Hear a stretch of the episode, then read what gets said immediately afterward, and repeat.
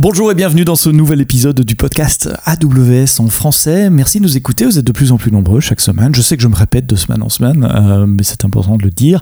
Merci à ceux qui ont mis des petits pouces vers le haut, qui ont laissé des 5 étoiles sur vos applications de podcast. C'est ça qui permet de bien nous classer euh, par les algorithmes de, recherche. On reparlera algorithme probablement une autre fois. Euh, aujourd'hui dans ce podcast, j'ai le plaisir d'accueillir Romain Marcadier, qui est ingénieur en développement chez AWS dans l'équipe SDK and Tools et en particulier il travaille sur un, sous-système du CDK. Donc aujourd'hui on va parler CDK de ce sous-système et de l'open source aussi puisque tout ça c'est en open source. Euh, Romain, merci d'être là. Euh, ma première question c'est comment tu te présentes ton boulot si tu devais le présenter à quelqu'un qui n'est pas technique, à quelqu'un de ta famille par exemple? Euh, eh ben, la façon la plus simple, je pense, de décrire ce que je fais, c'est de dire déjà dans un premier temps que ce que je fais, c'est des outils pour les développeurs. Donc en fait, je, je crée des choses pour les gens comme moi finalement. Euh, et donc mhm. plus spécifiquement, le, le domaine en particulier, c'est l'infrastructure euh, en code. Donc c'est-à-dire que euh, quand on veut déployer une, euh, une, application, donc on peut par exemple dire un site web comme Amazon.com, euh, si on veut créer ce genre de, de service, il faut qu'on puisse avoir des ordinateurs pour le faire fonctionner, euh, avec bah, des, une connexion Internet, avec des disques durs pour stocker l'information, tout ça. et donc l'idée c'est que bah, dans Amazon Web Service, on peut configurer tout ça par logiciel. Donc on a des programmes qui configurent l'infrastructure qui fait tourner Amazon.com.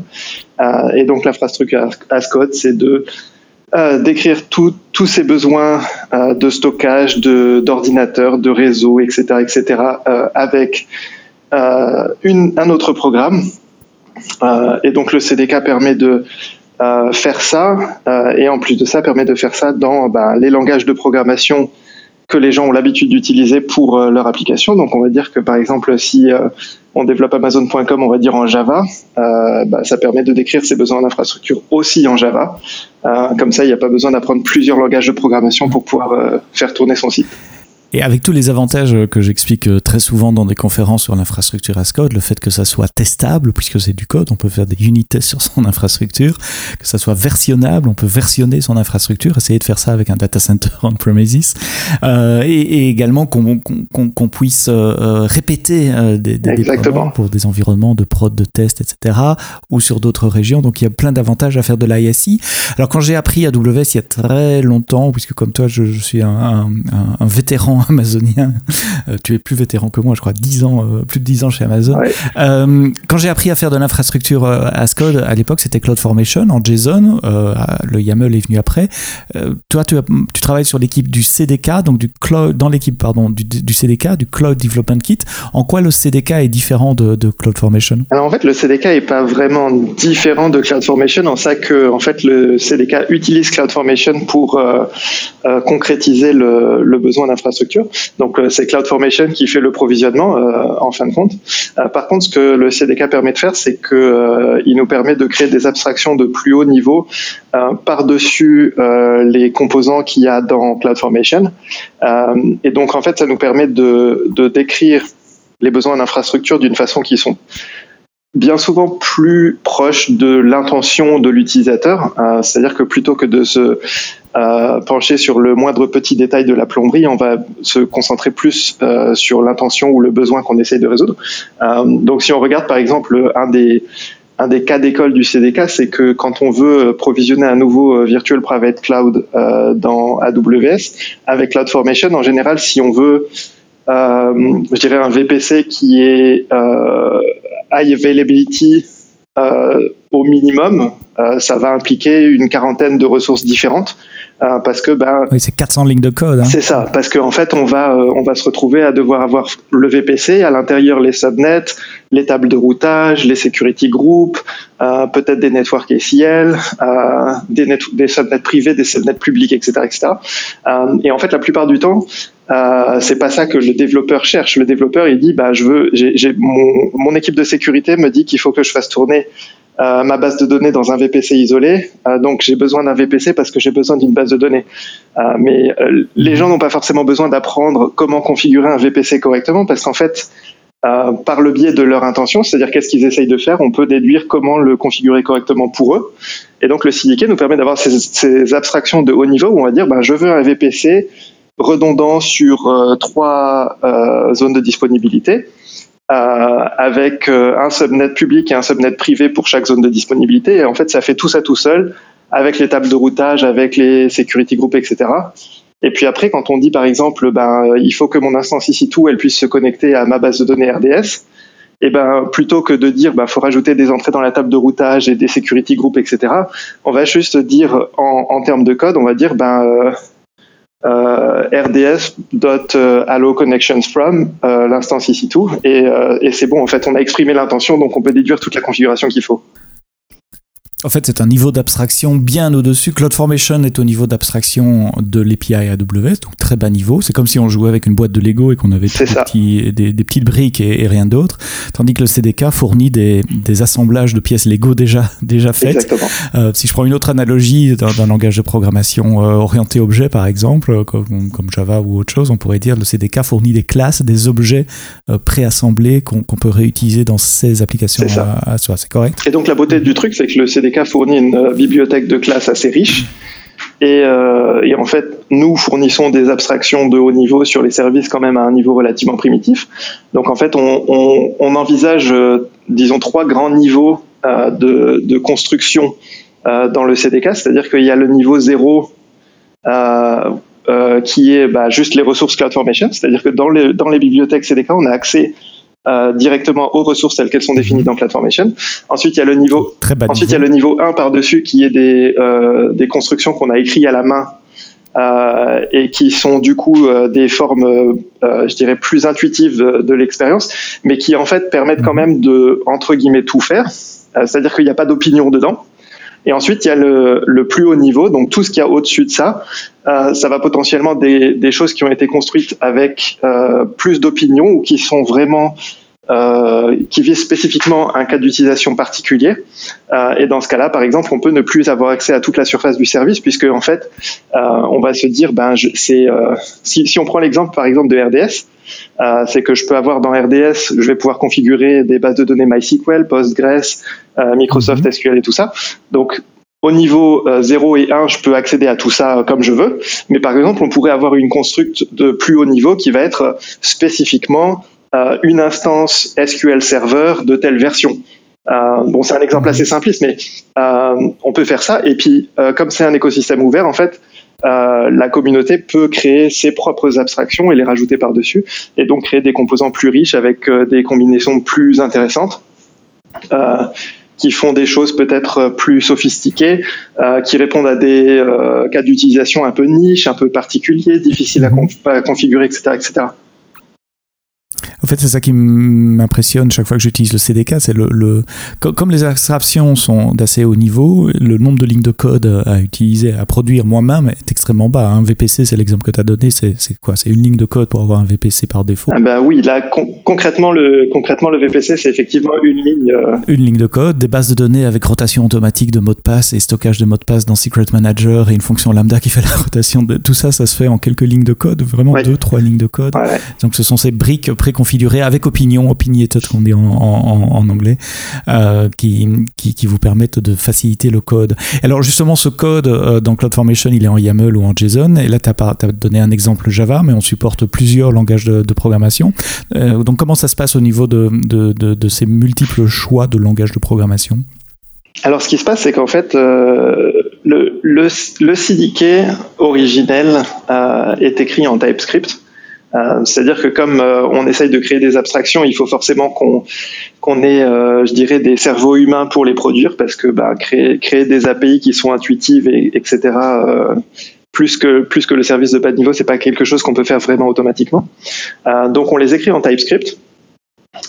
et puis en fait, on, on s'est dit assez rapidement que si, si on devait écrire ces euh, bibliothèques de classe dans tous les langages qu'on veut supporter. Donc, par exemple, si on prend l'exemple des SDK euh, de AWS, pour le moment, on supporte huit langages de programmation différents. Euh, et donc, on se disait, ce serait bien si on pouvait supporter les mêmes huit langages de programmation, mais sans devoir écrire le code à la main pour tous ces huit langages de programmation, parce que ça, c'est pas viable au long terme. surtout quand on compte le nombre de fonctionnalités qui sont à supporter, alors que mhm. finalement le CDK est un projet qui a deux ou trois ans maintenant. Donc en fait, il y a cette technologie qu'on a créée qui s'appelle JSII, qui nous permet de compiler ces bibliothèques écrites en TypeScript, d'en extraire les signatures de l'API, donc en, gros de, distiller une, version, je dirais, euh, abstraite de, toutes ces API qu'on a rédigées à la main, et ensuite euh, de générer du code dans d'autres langages de programmation pour pouvoir accéder à ce code euh, JavaScript finalement. et donc pour le moment, on supporte Java, Python et tous les langages de la famille .NET, enfin en tout cas .NET Core, et on est en train de rajouter Go, qui devrait sortir dans pas trop trop longtemps maintenant, en tout cas en preview. Euh, et puis on a on a d'autres langages qui sont euh, entre guillemets dans notre viseur. Euh, après on choisit quel langage on va rajouter en suivant en fonction de je dirais l'intérêt qui est montré par la communauté pour ces langages quoi. Et donc j'ai SII pour le prononcer à la française. JSII, c'est cette librairie qui permet de, de, prendre le code qui a été créé manuellement par les développeurs du, du CDK, les constructs, les objets qu'ils ont fait, et le traduire automatiquement dans, dans ces euh, différents langages. Et c'est sur cette partie-là que tu travailles justement, c'est pour ça que je t'ai appelé sur ce sujet-là. Euh, ça, ça, marche comment? Vous avez écrit un parseur euh, TypeScript qui parse le code source et puis qui, qui vous, reconstruisez. J'imagine du peu que je sais comment fonctionne un compilateur vous construisez un arbre syntaxique abstrait et à partir de là, vous allez plugger différents langages. Alors en fait, on, a, on a pu euh, prendre de l'avance dans ce domaine parce que le, le compilateur euh, pour le langage TypeScript, hein, qui est développé par Microsoft, euh, mhm. fournit euh, des API qui nous permettent de l'utiliser et de l'enrichir. Donc en fait, on a euh, créé un compilateur qui utilise, en fait, qui encapsule entièrement le compilateur TypeScript et qui ben, utilise le vérificateur de type du compilateur TypeScript en fait mhm. pour extraire les informations dont on a besoin. et donc en fait, ce qui se passe, c'est que pour simplifier, pour schématiser, on compile simplement la bibliothèque en TypeScript euh, avec le compilateur TypeScript, tout ce qu'il y a de plus normal. Et en plus de ça, euh, on va écrire un fichier qu'on appelle un assembly euh, qui décrit les API, donc la liste de classes et toutes les méthodes et toutes les interfaces, toutes les énumérations, etc. qui sont dedans. on produit un fichier en plus qui contient la description de tout ça. et ensuite, ce fichier-là, euh, et ben on a un autre outil qui s'appelle euh, PackMac qui le consomme et qui produit euh, ben une version en Java et une version en Python et une version en C Sharp euh, qu'ensuite on va pouvoir publier séparément et les gens euh, vont pouvoir simplement les utiliser. Et donc ces versions euh, d'autres langages en fait, on n'a pas traduit tout le TypeScript en Java. On a vraiment juste traduit les API parce que l'implémentation est toujours euh, honorée par la version JavaScript de base. Euh, c'est-à-dire que quand euh, on utilise une bibliothèque JSI en Java, par exemple, eh ben, Java va démarrer un petit process node à côté qui va exécuter le JavaScript et qui, en fait, Java ne fait que dire au JavaScript fais ci pour moi, fais ça pour moi. Et donc euh, c'est comme ça que ça fonctionne. Et de cette façon-là, en fait, on s'assure que euh, le comportement est exactement le même dans tous les langages finalement. Oui, bug pour bug compatible. oui. S'il y, a un bug dans TypeScript, au, au, final, c'est le TypeScript qui va être exécuté. Donc, j'essaye de reformuler pour être certain que j'ai bien mhm. compris. Vous, ce que vous générez, c'est une définition de l'interface et euh, vous avez un, un, moteur runtime qui va permettre d'interfacer le code TypeScript à, à, partir des langages natifs, enfin des langages au target, euh, Java, euh, Python par exemple. Mais donc, vous exposez juste une façade qui derrière va appeler le runtime Node avec le code TypeScript qui tourne dans Node, c'est correct? Exactement. Ça me rappelle euh, du Java GNI, pour ceux qui ont travaillé là-dessus au siècle passé, ou du Corba IDL. L'idée est un peu la même, non? Oui, c'est un, peu le même, c'est un peu le même raisonnement. C'est un peu le même raisonnement que JNI ou que d'une manière générale tout ce qui est interface FFI. Euh, c'est-à-dire que on, on, exécute du code euh, entre guillemets étranger depuis l'environnement d'un autre runtime ou d'un autre langage de programmation. Euh, c'est juste qu'en général, euh, JNI et, euh, et, FFI, ça va exécuter du code qui va être C ou C++ typiquement, et que nous, là, on le fait avec du JavaScript.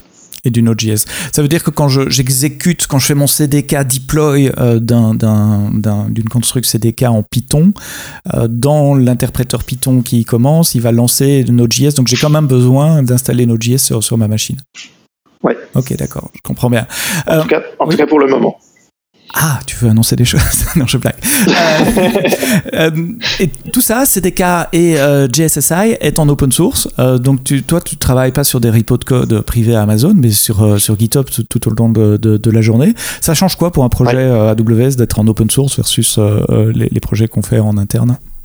Bah déjà, le, le, le, premier changement évident, c'est que quand on travaille en open source, il y a certains outils qu'on a, euh, je dirais, pour faire du développement interne qu'on ne peut pas utiliser pour de l'open source. Ça paraît assez logique. Mhm. Euh, mais ça fait qu'en fait, euh, c'est un peu c'est un peu une lame à double tranchant c'est que d'un côté euh, on a des outils en interne qui sont assez fantastiques et qui permettent de faire des trucs assez sympas mais c'est des outils en interne donc euh, bah, le mhm.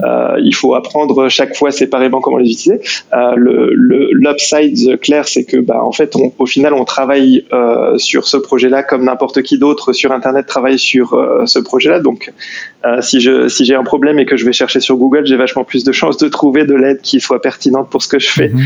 Euh, que si je le faisais avec euh, avec une stack euh, complètement interne à Amazon. le deuxième truc, c'est que ben j'ai beaucoup plus d'interactions directes avec mes utilisateurs que ce que j'aurais si je travaillais sur un produit entre guillemets closed source. Mhm. Euh, c'est-à-dire que ben, là, mes utilisateurs, ils peuvent venir directement m'informer des bugs qu'ils ont trouvés, euh, ils peuvent me proposer des idées. Euh, on peut interagir vachement plus directement puisqu'au final, tout est public et tout est, disponible sur Internet. Et ça se passe comme ça Donc les, clients qui utilisent CDK, qui trouvent des bugs dans le CDK, ils, remontent des, issues sur, sur GitHub et tout, tout ça se fait de façon publique Exactement. Euh, donc là, en fait, ce qu'on fait, c'est que même pour les gens qui utilisent le CDK, euh, je dirais, à l'intérieur de Amazon, euh, on essaye de les encourager le plus possible à aller nous rapporter les bugs qu'ils trouvent sur GitHub comme si c'était pas des employés d'Amazon, euh, mhm. parce qu'en en fait, on part du principe que la conversation peut potentiellement être utile pour tout le monde, hein, tous les utilisateurs de, du CDK. Euh, et donc en fait, on leur demande de nous euh, prévenir entre guillemets par les canaux internes que euh, si leur problème, bah, en gros, ils peuvent pas en parler en public parce que il est intrinsèquement lié à des choses qui sont propriétaires ou parce que c'est sur des extensions propriétaires qu'ils peuvent avoir ajoutées sur le CDK, etc., etc. mais d'une manière générale, en fait, on leur dit euh, le CDK est un produit open source, donc euh, le, la communication publique, c'est notre, c'est notre façon de faire euh, préférée et c'est notre façon de faire par défaut. On essaye d'être des bons citoyens dans la communauté open source. On accepte des contributions externes aussi de code On en accepte, on en accepte énormément. en fait, je pense que le CDK ne serait pas là où il en est maintenant si on n'avait pas eu les, contributions de la communauté qu'on a eues. Euh, il y a des parties entières euh, finalement de la bibliothèque de Construx euh, du, du, CDK qui n'existeraient simplement pas euh, parce qu'on n'aurait pas eu le temps de se pencher dessus pour le moment euh, si des membres de la communauté ne l'avaient pas fait. Euh, par exemple, on a eu des choses assez intéressantes qui ont été faites sur la bibliothèque pour Kinesis, qui ont été faites avant que Kinesis finalement arrive suffisamment haut dans la liste de priorités pour qu'on puisse se pencher dessus sérieusement. Et on a eu des contributions qui sont de, de super bonne qualité. C'est-à-dire qu'on a reçu des pull requests euh, sur GitHub, euh, que on les regarde et puis on dit bon bah on, aurait pu l'écrire nous-mêmes, ça aurait été la même chose, euh, sauf que euh, on n'a pas eu besoin de le faire. et donc du coup, bah, on, a ces choses-là, donc on essaye de travailler avec avec la communauté pour pour améliorer ça. et donc c'est pour ça qu'on est toujours très ouvert à ces contributions extérieures, puisque le, le, la surface d'opportunité de ce qu'on n'a pas encore pu faire est tellement immense que finalement le plus simple pour les gens qui ont besoin de quelque chose tout de suite, c'est de le faire eux-mêmes. Si, si, oui, si on n'a pas fait. Euh, tu as une idée du, du, profil type du contributeur? Ce sont des, des, hobbyistes, des amateurs éclairés, des grosses entreprises, des petites entreprises? Ils ont un besoin niche spécifique qui est, qui est comme tu l'as dit, assez loin sur notre liste de priorités, donc ils y vont eux-mêmes? Alors, Ouais, je peux pas. C'est pas évident de, de parler de, de, profil type. Je sais que on a euh, on a eu des hobbyistes, on a eu des grosses entreprises euh, on, a des, il y a, je dirais pour les, les hobbyistes vont venir contribuer beaucoup plus facilement finalement. Euh, donc on en a peut-être plus, euh, mhm. mais je peux pas vraiment, euh, je peux pas vraiment juger super super précisément pour ça. C'est difficile de voir y a derrière juste juste un nom. Toi, tu vois juste le nom du contributeur. C'est ça. Nécessairement pourquoi bah, il travaille. Disons que des fois. Des fois, on sait parce que, par exemple, quand il y a des, des grosses entreprises qui vont vouloir travailler sur des choses, bien souvent, elles vont demander euh, à leur account manager de euh, prendre contact avec nous pour s'assurer qu'en fait, ils investissent pas des ressources dans quelque chose qu'on est en train de faire. Mhm. Euh, donc on, on, a quand même des informations sur les, les, grosses entreprises qui veulent se lancer dans des choses parce que euh, parce qu'on on, peut on a des canaux en fait pour établir une, euh, une collaboration qu'on n'a pas forcément autant avec euh, le, le hobbyiste mais qu'on a aussi parce que maintenant euh, on a des canaux Slack qui sont ouverts pour tout le monde dans lesquels on peut discuter de tout et de rien. Et donc des fois il y a des gens qui viennent nous dire euh, j'aurais besoin de ça. Est-ce que c'est quelque chose que vous allez faire bientôt ou pas? En général on y va on lui dit soit bah oui effectivement on est en train d'y arriver mais pourquoi pas nous donner de l'avance? Ou alors on leur dit bah a priori non mais si vous voulez le faire on accepte une PR euh, et donc on a quand même ces, ces mhm. échanges-là qui se font. une critique que je vois parfois ou qu'on me rapporte parfois, c'est que qu'Amazon consomme énormément de, de, de, projets open source sans, sans nécessairement recontribuer euh, auprès des, des, communautés. Et au fait, le projet CDK, il est, il est, open source, il est quand même assez spécifique à AWS, mais est-ce qu'il y a des parties comme, comme euh, euh JSS, je sais jamais si je dois le dire en anglais ou en français, JSII, euh, GSII, euh, qui, qui est utilisé par d'autres projets, qui contribué un give back à la communauté? Il y a plusieurs aspects. Disons que pour le moment, euh, JSII spécifiquement, c'est un peu difficile. J'ai pas énormément de visibilité mm-hmm. sur, sur des utilisations qui sont faites hors CDK, bien que on le développe comme un produit générique et pas comme spécifiquement un détail d'implémentation du CDK. C'est pour ça qu'il il a un repos séparé et qu'il a un nom séparé, etc. etc. Euh, donc il y, a des gens, euh, j'ai entendu parler de gens qui, qui font des expériences euh, un peu sympas avec euh, JSII, euh, par exemple des gens qui font des, des, des, petits composants réutilisables et qui veulent pas forcer les gens forcément à utiliser le même langage de programmation qu'eux. Mm-hmm. et donc JSII en fait permet de de finalement rendre euh, sans importance le choix du langage de programmation. Ça, c'est plutôt euh, intéressant. Après, en termes du CDK euh, plus spécifiquement, en fait, on a, on a travaillé avec des gens de chez Google et avec des gens de chez Terraform, par exemple. Donc, on a fait un CDK pour Terraform ah oui. Euh, qu'on, a démarré avec euh, Terraform et que Terraform maintenant euh, développe de façon indépendante. et, le, et avec Microsoft, on avait commencé le CDK pour Kubernetes et en fait, non, c'était avec Google, pardon, pas avec Microsoft. et puis en fait, ce CDK pour Kubernetes, il a été accepté en projet sandbox par la CNCF en début de cette semaine. Donc en fait, c'est officiellement, je crois, je crois, à prendre avec la pincette qui, qui, va bien. Le premier projet open source euh, que AWS donne euh, à une fondation. Euh, ça veut dire qu'avec le même code CDK, où je peux utiliser le même, le même genre de code, non, c'est pas exactement le même code évidemment, puisqu'on parle de, targets différents, mais ça veut dire qu'avec les mêmes constructs, je peux déployer sur, euh, enfin, ou créer une, infrastructure Kubernetes, ou créer du, Terraform Exactement. Donc c'est le même euh, c'est le même modèle de programmation. Donc c'est-à-dire qu'au niveau le plus bas, c'est les mêmes approches, c'est les mêmes composants. Euh, on a une euh, librairie qui s'appelle Constructs, qui est, je dirais, le, niveau zéro de tout ça, qui définit les, fonda les fondamentaux du modèle de programmation. Et en fait, là, ce qu'on est en train d'essayer de faire ces temps-ci, c'est de s'arranger pour que en fait euh, les, les différentes variantes de CDK, donc le CDK pour AWS, le CDK pour Terraform, euh, le CDK pour euh, Kubernetes puissent euh, être intégrés dans une seule et même application euh, pour qu'en fait on puisse euh, atteindre, je dirais, le saint graal du DevOps, c'est-à-dire que dans une seule application, je peux définir tous les composants, y compris si c'est mon truc multi-cloud de mon application. et en fait, ça nous permet de sortir de vraiment le c'est un produit entièrement euh, AWS, c'est-à-dire que maintenant on peut on peut provisionner de l'infrastructure Azure. une fois qu'on aura fini ça, on pourra provisionner de l'infrastructure Azure euh, depuis une application CDK qui, en dehors de ça, se déploie sur AWS. Donc il y a, tout ce côté-là qui est assez intéressant et, qui, qui va se débloquer. Et ça, ça n'aurait pas été possible si le projet n'était pas en open source beaucoup plus difficilement. Bah, ça aurait été beaucoup plus compliqué euh, parce que parce que forcément si on le fait en close source, euh, on, euh, je dirais qu'on n'est pas non plus là pour faire de la charité. donc je dirais AWS pour un développement propriétaire n'a pas spécifiquement d'intérêt à aller chercher, euh, euh, je dirais, permettre à ses clients d'utiliser plus d'Azure, par exemple. Ça paraît pas forcément être un, un goal qui est très facile à, à vendre au leadership. Euh, bien que ceci dit, après, euh, le, la, toute la philosophie de, de l'org DevTools, finalement, euh, c'est de dire que nous, tout ce qu'on veut, c'est faciliter la vie des développeurs. si ça veut dire qu'ils vont avoir plus simple à utiliser des produits compétitifs, ben, tant mieux finalement. Euh, c'est-à-dire que c'est, par exemple, quand on a lancé le CDK, une, une question qui revenait très souvent, c'est euh, est-ce qu'AWS est en train d'essayer de tuer Terraform ou est-ce qu'AWS est en train de tuer Pulumi?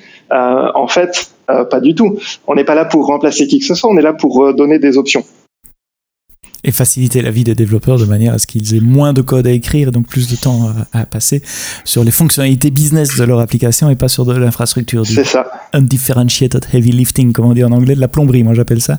Euh, est-ce qu'en tant que développeur, et euh, toi et ton équipe, vous contribuez également, puisque comme, dans tous les projets, il y a plein de librairies tierces qu'on utilise, des dépendances, est-ce que vous contribuez en retour à ces, à ces dépendances si vous devez les modifier pour les adapter pour votre projet ou si vous trouvez un bug par exemple? Oui, alors quand on trouve des bugs, en fait, en général, on va tendance à les contribuer, euh, on, va au moins informer les, les, les euh, mainteneurs de, de, nos dépendances que qu'on a découvert un bug. Euh, et dans la mesure de nos possibilités, euh, on va essayer de travailler avec eux pour trouver des solutions à ce bug-là. Des, des, fois aussi, on croit qu'on a trouvé des bugs, mais en fait, ça fonctionne comme comme attendu, sauf qu'on l'utilise pas bien. donc des fois, ils nous disent non, mais en fait, le bug il est chez vous. Et, euh, et, donc après, il y a des projets aussi sur lesquels on va essayer de contribuer, euh, je dirais, des améliorations qui, euh, ben, en fait, vont nous servir à nous euh, et qui sont dans l'intérêt général du projet finalement. Euh, là, moi, je suis en train d'essayer euh, de discuter pour voir si ça serait possible de contribuer plus directement, par exemple, euh, à TypeScript, euh, parce que c'est quand même assez fondamental dans ce que je fais avec GSI, et, et j'utilise beaucoup le compilateur TypeScript. Et par exemple, un des reproches qu'on me fait le plus ces temps-ci, c'est bah, le compilateur TypeScript, il est quand même vachement lent. et donc là, bah, moi, je suis en train d'essayer de voir est-ce qu'il y a quelque chose que je peux faire pour savoir pourquoi il est lent et pour essayer de proposer des améliorations pour aller plus vite dans mes cas particuliers d'utilisation, euh, parce que je sais que TypeScript, par exemple, fait généralement des audits de performance euh, sur des gros projets, genre par exemple sur euh, React ou sur Angular, mhm. mais c'est des utilisations qui sont quand même assez différentes de ce que JSI fait. et donc, par exemple, je pourrais aller travailler avec Microsoft sur TypeScript pour améliorer TypeScript pour favoriser le type d'utilisation que JSI fait, sachant que je sais parce que j'ai été sur Google un petit peu que euh, on n'est pas les seuls à faire ce genre de choses-là, même si on est peut-être les seuls à le faire à cette échelle-là. C'est intéressant de voir comment euh, le fait d'être en open source permet de collaborer entre des sociétés où a priori on se dit on va pas collaborer. Tu as mentionné Google, tu as mentionné Microsoft, euh, mais autour, autour de, de, la même chose. C'est un projet technique et c'est l'intérêt euh, l'intérêt du client finalement. Tout, tout, le monde y gagne. Aussi bien TypeScript que Kubernetes, que Azure, que, que AWS. Euh, et, là c'est pareil. Après tu vois, on, on va contribuer à des fonds, par exemple à la CNCF, donc la Cloud Native Computing Foundation quand on a contribué le CDK pour Kubernetes, euh, ça fait partie de ce genre de choses-là. Et en fait, avec eux, on va avoir d'autres projets où on va essayer de euh, faire avancer, par exemple, euh, bah, tout ce qui est containerisation, donc Docker, etc., etc., faire avancer les standards pour que ça soit plus simple à porter d'un cloud à un autre, ce genre de choses-là. parce qu'en fait, finalement, je dirais contrairement à la croyance populaire, il n'y a pas grand monde qui a quelque chose à gagner à renforcer le vendeur lock-in en fait, euh, parce que si la, technologie euh, rend difficile la migration d'un cloud à un autre, ça veut dire que oui, certes, nos clients vont avoir plus de difficultés à aller chez la concurrence, mais ça veut aussi dire que les clients qui sont chez la concurrence vont avoir plus de difficultés à venir chez nous. Euh, et donc, en fait, au final, tout le monde y gagne si c'est plus facile euh, puisqu'en fait, ça permet de stimuler une, une compétition saine, euh, où en fait la meilleure offre gagne les clients et pas seulement celle qui les a eus en premier et qui a rendu extrêmement difficile leur migration. Et qui a réussi à, les, à leur passer les, les, les menottes. Euh, ça. Réflexion très intéressante euh, sur euh, l'intérêt des projets open source et les conséquences que ça a pour la communauté et pour l'écosystème, j'ai envie de dire, entre, entre, plusieurs, entre plusieurs vendeurs. Euh, les gens qui nous écoutent, vous, les auditeurs du podcast, euh, euh, je crois savoir que vous êtes plutôt technique, que certains d'entre vous écrivent du code. Euh, Romain, si on devait suggérer quelque chose, un next step euh, pour, pour terminer cet épisode, essayez le CDK d'abord, si vous ne l'avez pas encore fait. Je crois qu'il faut commencer Pourquoi par là. Euh, mais, mais, spécifiquement... Après aussi, si, oui. si l'idée de, si de, créer des, des, des, des API qui peuvent être utilisés indépendamment du langage de programmation vous intéresse aussi, euh, essayez JSII euh, pour des projets non CDK et, et dites-moi ce que vous en pensez. Et puis quand on contribue à un, projet open source, c'est pas nécessairement envoyer des pull requests et écrire du code. Il y a mille et une autres manières de, contribuer. Ouais, effectivement. Ben, par exemple, quand on a des projets qui sont assez gros et compliqués, euh, c'est pas toujours évident euh, en tant que, première contribution finalement de trouver un endroit où on peut faire un impact et puis de, trouver quelque chose de suffisamment facile mais suffisamment intéressant pour se lancer. Mais en fait, euh, la contribution à l'open source, elle se fait pas forcément que sous forme de code. Et en particulier pour JSIA, moi j'ai euh, adopté la all, le All Contributors euh, standard, euh, qui fait qu'en fait on, je reconnais les contributions sous toutes leurs formes. Euh, et donc ça veut dire qu'une contribution à un projet open source, elle peut être sous forme de code, c'est sûr, mais elle peut aussi être sous forme de documentation, elle peut être sous forme de rapport de bug, elle peut être sous forme de feature request, euh, sous forme d'idées. Euh, ça peut être des gens qui écrivent des blog posts qui parlent de la technologie. Euh, en bien ou en mal d'ailleurs, hein, parce qu'il n'y a pas forcément que, que, le praise qui est une contribution mhm. euh, valable. Euh, les critiques aussi sont des contributions valables. Euh, il y a bah, les gens qui nous aident à obtenir du funding, des gens qui font des talks, tout ça, tout ça. Enfin, il y a, y a plein d'autres façons de faire, mais euh, d'une manière générale, le code, c'est peut-être la façon, en, en, en, particulier sur le projet de JSIA, finalement, le code, c'est peut-être la façon la plus difficile de faire une contribution à JSIA. Euh, et, euh, et, en fait, le projet a vraiment beaucoup avancé grâce ben, aux gens qui viennent rapporter des bugs, parce qu'en fait, euh, comme, comme c'est, je dirais, une brique de bas niveau dans ces applications-là, c'est très difficile de tout tester. Euh, et il y a des il y a des scénarios d'erreur que que je auxquels on n'a juste pas pensé. Et tant que personne vient nous dire ça marche pas quand je fais ça, bah je on le saura pas. Le et pas. puis des fois quand les gens viennent nous dire j'ai trouvé ce bug là, en fait on découvre autre chose et autre chose et autre chose et, et on en ressort vraiment euh, dans un meilleur état général du monde parce qu'on a pu euh, significativement améliorer le produit juste parce que quelqu'un à la base est venu nous dire je fais ce truc là bizarre et, et, et ça crache. Donc toutes les contributions comptent, commencez quelque part, rapportez euh, les erreurs, il n'y a pas de, de, de, bug report stupide, euh, si, si c'est pas un bug, bon, on vous le dira simplement et ça sera fermé. Ah, le, voilà. le, seul, le seul bug report stu stupide, c'est celui qui n'a pas été euh, celui qu'on ne fait pas. J'aime bien cette phrase. C'est ça. Je, je la récupérerai si, si, si me le permet. Le seul bug report stupide, c'est celui qu'on n'a pas ouvert. Euh, Romain, merci pour euh, la conversation. Euh, allez voir le CDK, allez Avec voir JSSI, JSII, pardon, GSI, et je mettrai évidemment tous les liens dans les notes texte du podcast, donc les notes que vous voyez dans votre appli de podcast quand vous scrollez. Vous aurez tous les liens des différentes technologies dont nous avons parlé. Merci d'avoir écouté ce podcast jusqu'au bout. Parlez-en autour de vous, parlez-en à vos collègues. À très bientôt pour un prochain épisode du podcast AWS en français. Et d'ici là, quoi que vous codiez, codez-le bien.